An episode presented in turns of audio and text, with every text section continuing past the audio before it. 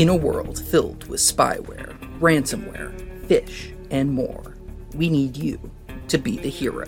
In this podcast, Information Protection and Security is bringing you ways to fight back against the dangerous actors looking to do digital and physical harm. We'll give you everything you need to know on a different topic of risk every month. Coming to you from IPS with Love.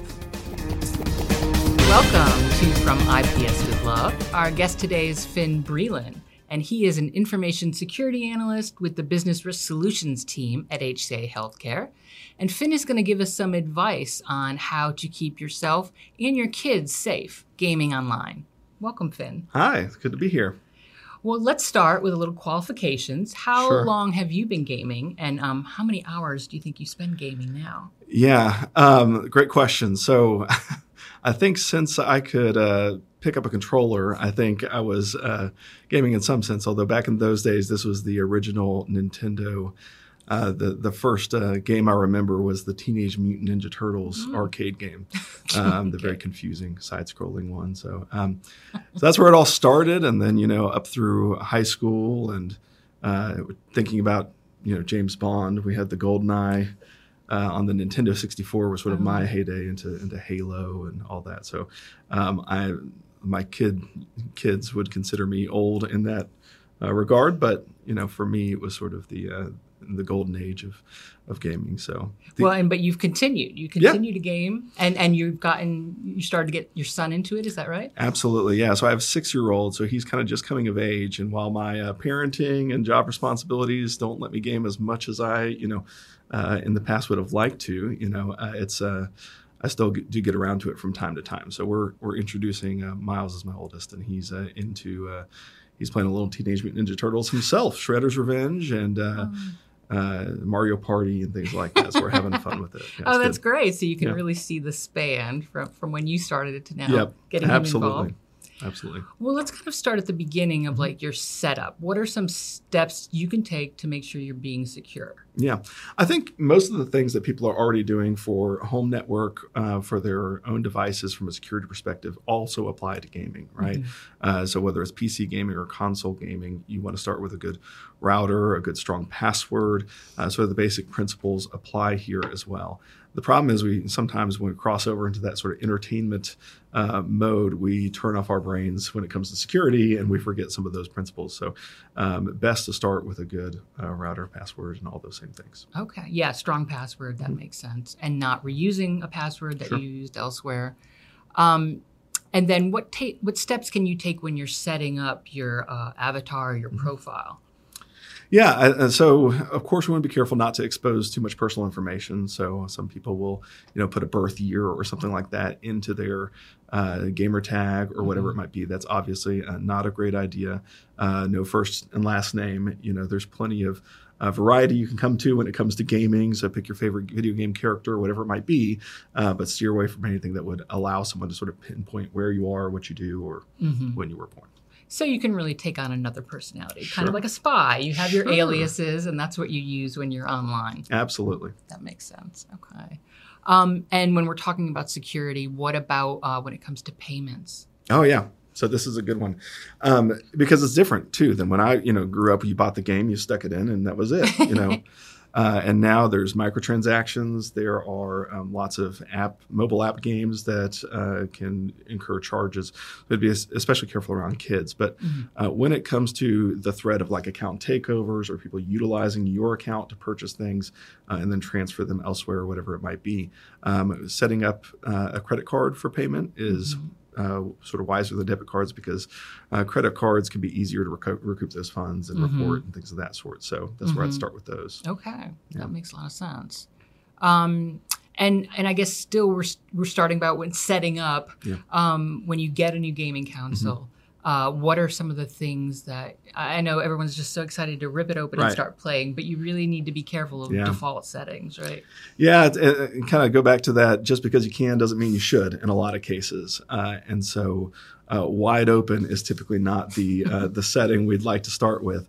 Uh, there are a lot of granularities you can get to, which is great, uh, but it requires research and for you to read up on what you're doing. What do you want to accomplish in the game?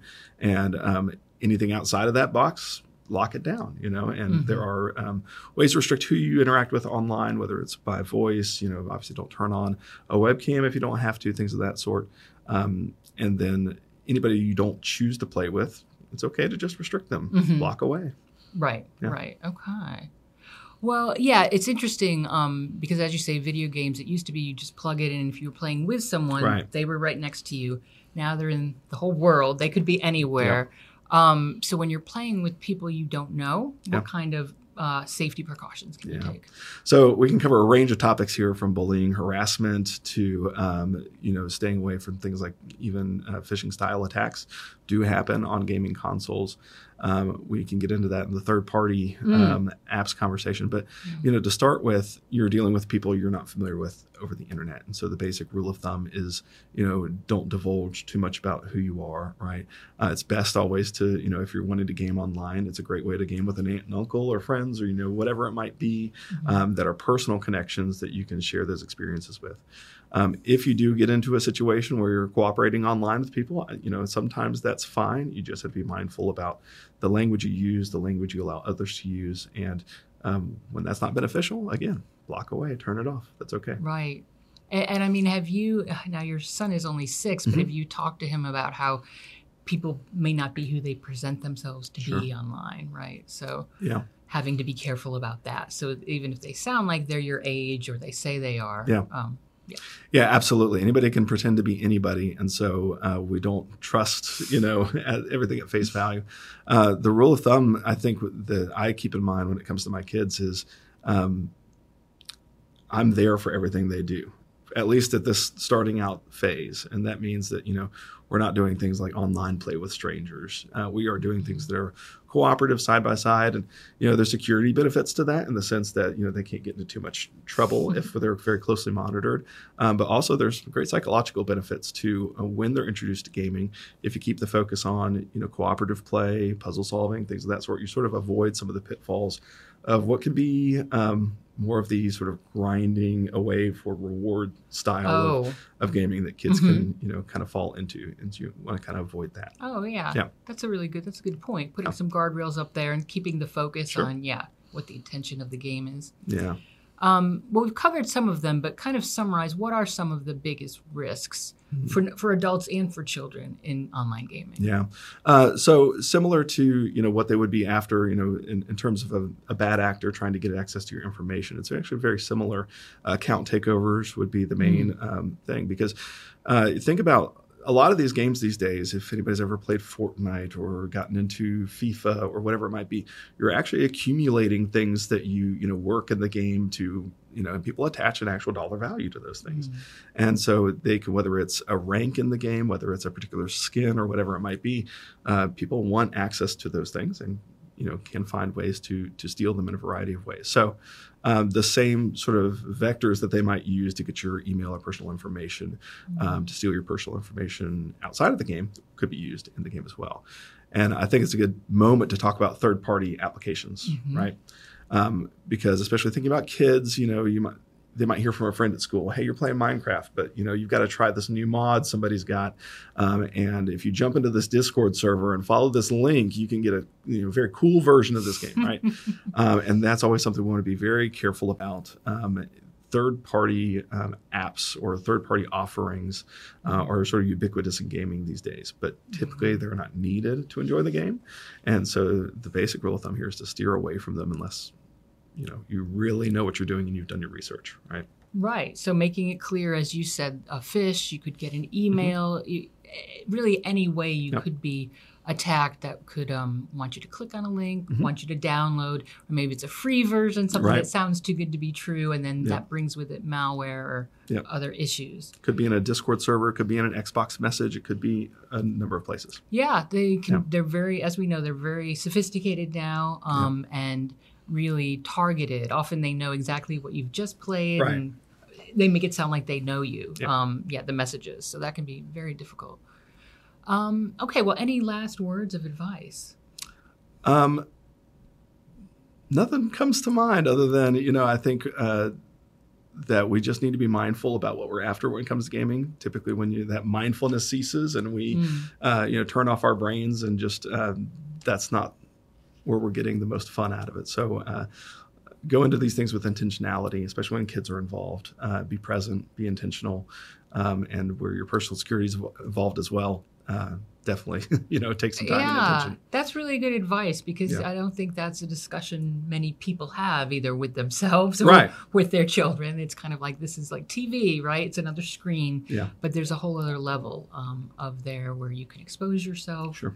Um, or as you said, just fall into a, uh, what did you say, a grinding? yeah, sort of an unhealthy, uh, you know, video games. Um, not all of them are designed in an unhealthy way, but there are plenty that are designed with a what you might call an addictive Mhm. loop. And so, if you're not mindful about that, you can fall into some traps Mm-hmm. uh, there. But mindfulness is, is sort of the best thing to practice in these areas. Okay. Yeah. Well, um, here we, we do uh, have a Bond theme, and we Okay. talk a lot about Bond. And you mentioned um, there was a Bond video game that was one of your Yes. earliest. So uh, we usually ask people from the movies who is their favorite Bond or Bond Yeah. villain, but I would ask you then from the video games, who is your favorite villain? Yeah, so anybody who has ever played the uh, GoldenEye Nintendo 64 knows to loathe the name of Oddjob. Uh, and uh, I'm, I'll leave it at that. And some of you are chuckling and some of you are confused. Uh, so my favorite character to play, you know, probably would have been Oddjob for the unfair advantage there. And of course, if you get stuck with Jaws, you're in trouble. So oh, okay. the, the two ends of the spectrum you get with that video. All right. Yeah. Good advice. Absolutely. Well, thank you, Finn. Yeah. Thanks for talking to us.